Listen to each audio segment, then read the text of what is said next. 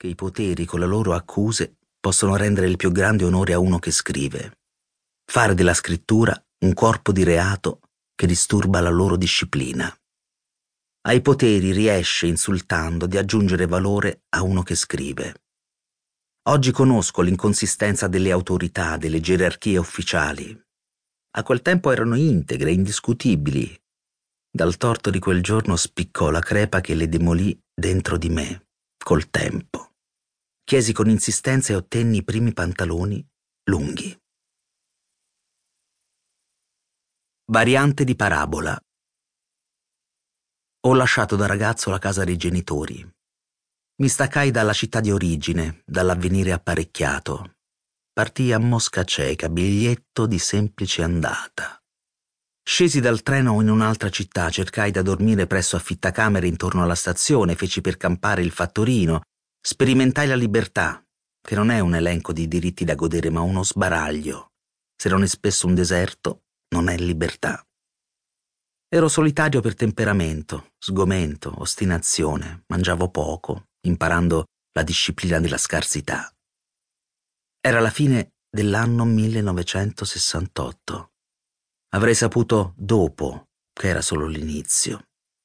Le strade si riempivano di gioventù coetanea, scendeva dal marciapiede e ingombrava il centro della carreggiata. Feci anch'io quella mossa di libertà nuova, spaventosa. Quel movimento brusco si attirava l'ira di tutti i partiti e poteri costituiti. Si attirava addosso l'assalto della polizia, dei carabinieri, sirene all'inseguimento, candelotti lacrimogeni sparati per colpire. Si veniva acciuffati, pestati, ficcati in celle alla rinfusa. Reagivamo con sassi, con le prime bottiglie riempite di nafta, uno straccio infilato nel collo e poi incendiato. Rompendosi allargavano una pozzanghera di fuoco, scompaginavano i reparti mandati alla carica. Mi trovai in quel fumo e fuoco insieme a dei coetanei a pronunciare parole per me giuste. Scoprivamo di essere amati da gente del popolo che si riconosceva nei nostri giorni di impazienza. Succedeva lo stesso in giro per l'Europa e oltre, nel mondo. Una generazione si era convocata da sola da un capo all'altro del pianeta Avevamo i mezzi per saperlo, per sentirci parte di una tendenza generale. La casa di partenza, la città di origine sbiadiva, cancellata dalla città nuova che andavamo fondando.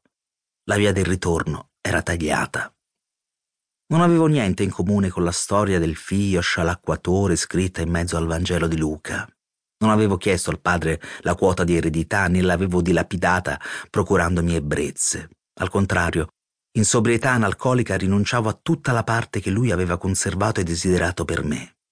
Diventavo una delle nuove migliaia che esprimevano la loro volontà di contraddizione.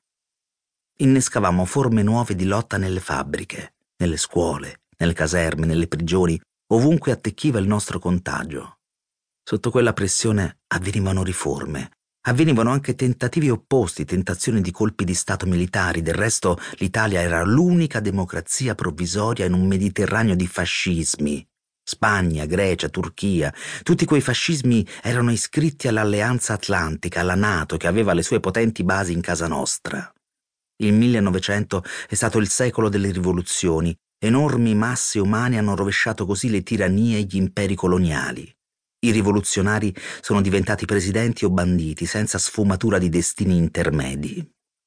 Non sarei tornato indietro alla casa di origine, agli affetti che avevo abbandonato. Fu merito loro, dei miei due magnifici, il ristabilimento del contatto, la rifondazione di una seconda e più profonda intimità. Si inasprivano gli anni e gli urti. Un giornalismo minore volle ridurli al titolo di anni di piombo, senza nemmeno il merito di aver inventato la formuletta presa invece da un film, per giunta tedesco. Li chiamo anni di rame, fili che conducevano la corrente elettrica delle lotte sociali, da testa gemella occidentale sulle Alpi Aurine a punta sottile a Lampedusa, le estremità geografiche del nostro paese.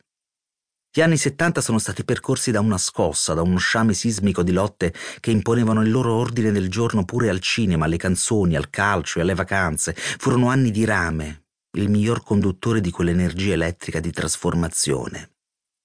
Le vite personali erano sospese, quella gioventù politica affrontava la prigione senza alcun tornaconto privato. A ricordarlo in tempi